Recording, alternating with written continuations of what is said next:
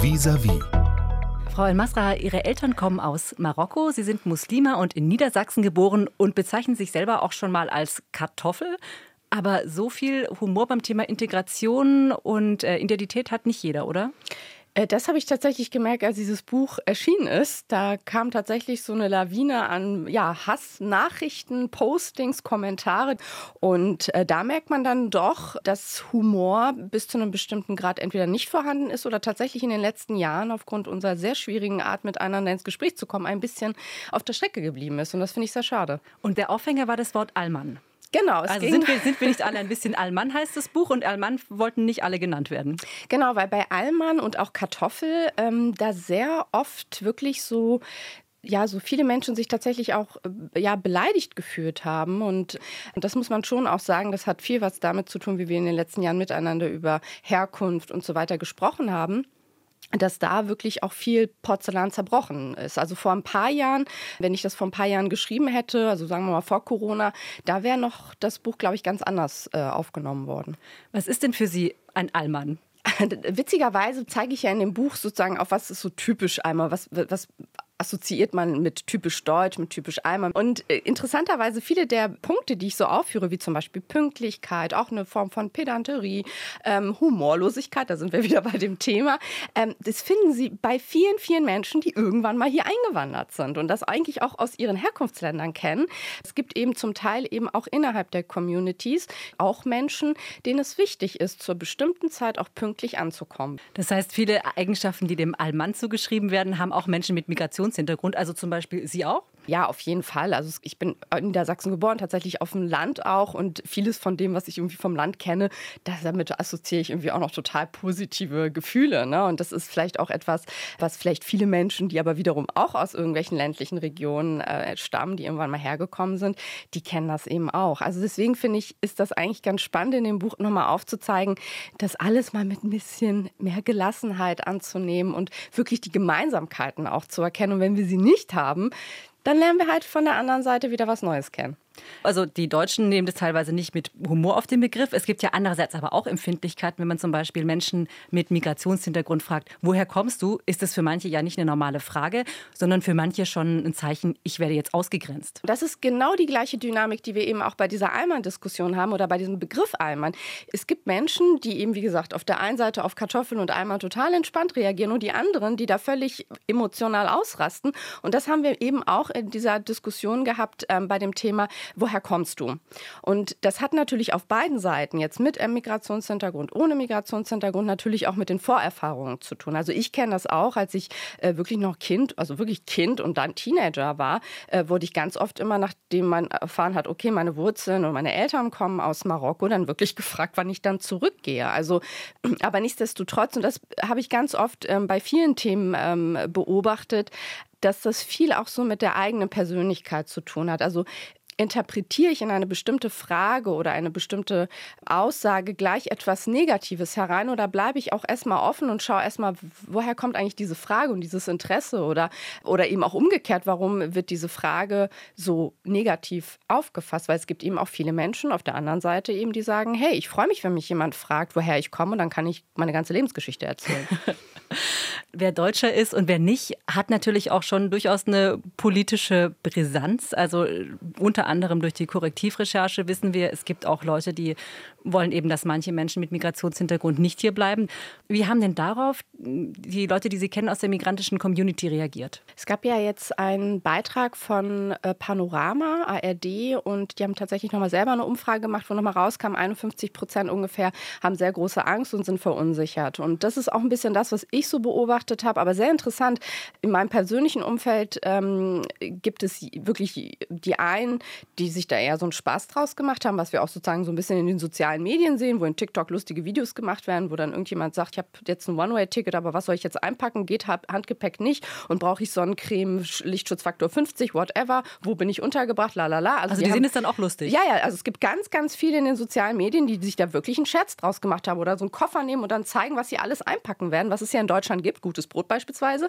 Ähm, und dann gibt es natürlich auch jene, die schon verunsichert waren. Und dann haben wir bei Menschen hier, die leben in bireligiösen, bikulturellen Beziehungen. Die haben Kinder oder man ist selber Kind von zwei verschiedenen Nationalitäten. Also wir haben sozusagen einen Status quo, der gar nicht so einfach ist mit, da kommt jemand und den schicken wir einfach dort wieder hin, weil einfach diese Lebensrealität und dieses Zusammenwachsen natürlich schon viel fortgeschrittener ist.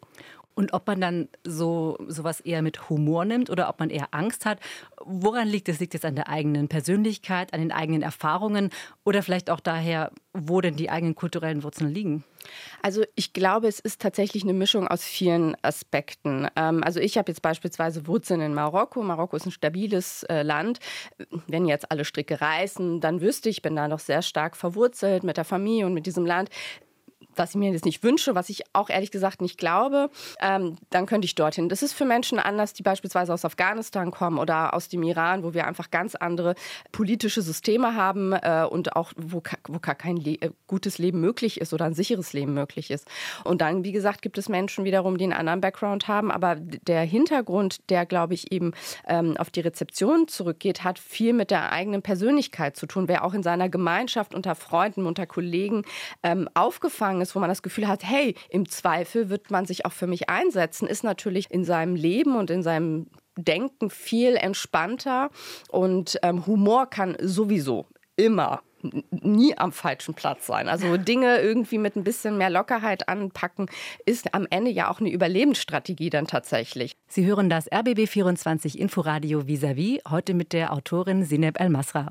Wenn man über das Zusammenleben in Deutschland spricht, müssen wir, finde ich, auch über das aktuell sehr angespannte Klima reden, wenn es jetzt um die Folgen des Terrorangriffs in Israel geht und den Gazakrieg, wo man ja das Gefühl hat, hier in der Gesellschaft wird dieser Konflikt ja auch äh, zu gewissen Weise ausgetragen. Es gibt Angriffe auf äh, Juden, Veranstaltungen an Unis oder kulturelle Veranstaltungen werden von pro-palästinensischen Demonstranten gesprengt. Wie kann man dem als Gesellschaft begegnen? Ja, also erstmal handelt es sich ja bei diesen extremen Misten, muss man ja wirklich sagen, handelt es sich ja tatsächlich äh, um ideologisch völlig ja, verpeilte, muss man ja schon teilweise sagen, weil da, was sich da teilweise zusammenfindet, äh, also Rechtsradikale mit Linksextremen, mit Islamisten, da kommt ja alles zusammen, weil sie eben den gemeinsamen Nenner Judenhass, Israelhass teilen. Und äh, dass in extremistischen Gruppierungen schon mal gar kein Humor vorherrscht, ist natürlich sozusagen Teil der Ideologie, weil sonst würden sie gar nicht in diesen Extremismen Rahmen leben. Ne?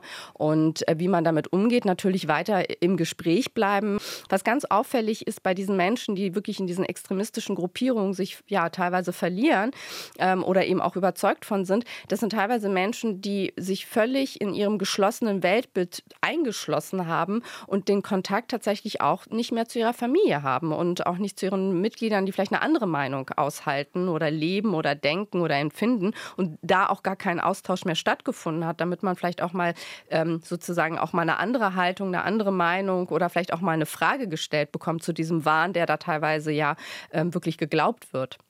Aber wie ist Ihre Erfahrung? Das Thema Antisemitismus in arabischen oder auch muslimischen Communities ist ja nicht neu, aber gerade wieder aktuell.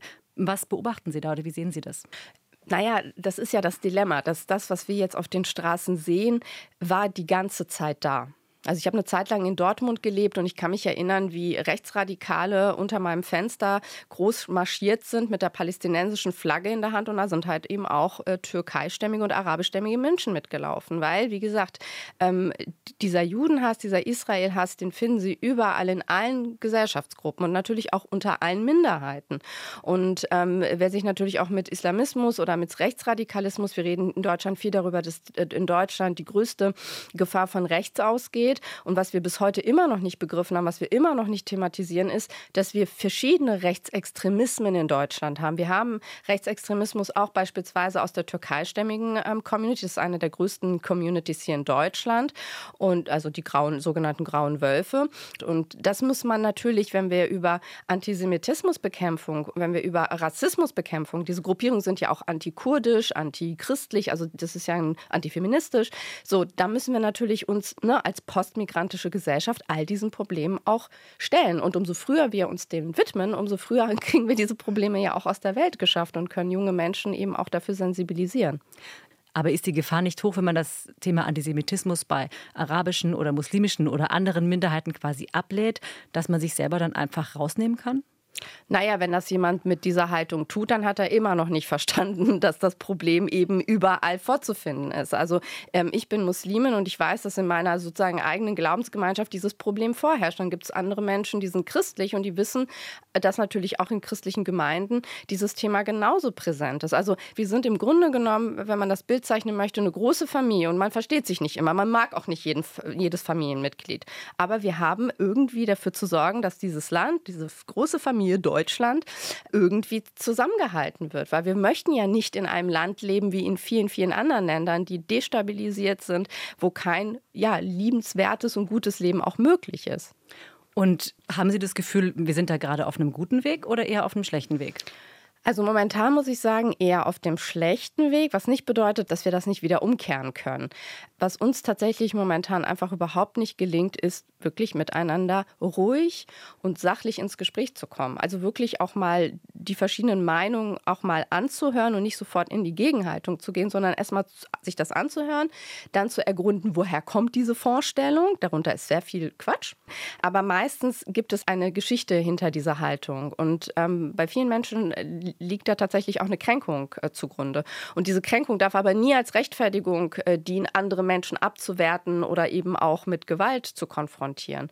Ähm, und damit muss man natürlich diese Menschen eben auch konfrontieren. Also ja, ich erkenne deine Angst, deine Sorge, was auch immer an, aber das kann nicht die Lösung sein. Wir müssen also eine andere Lösung finden.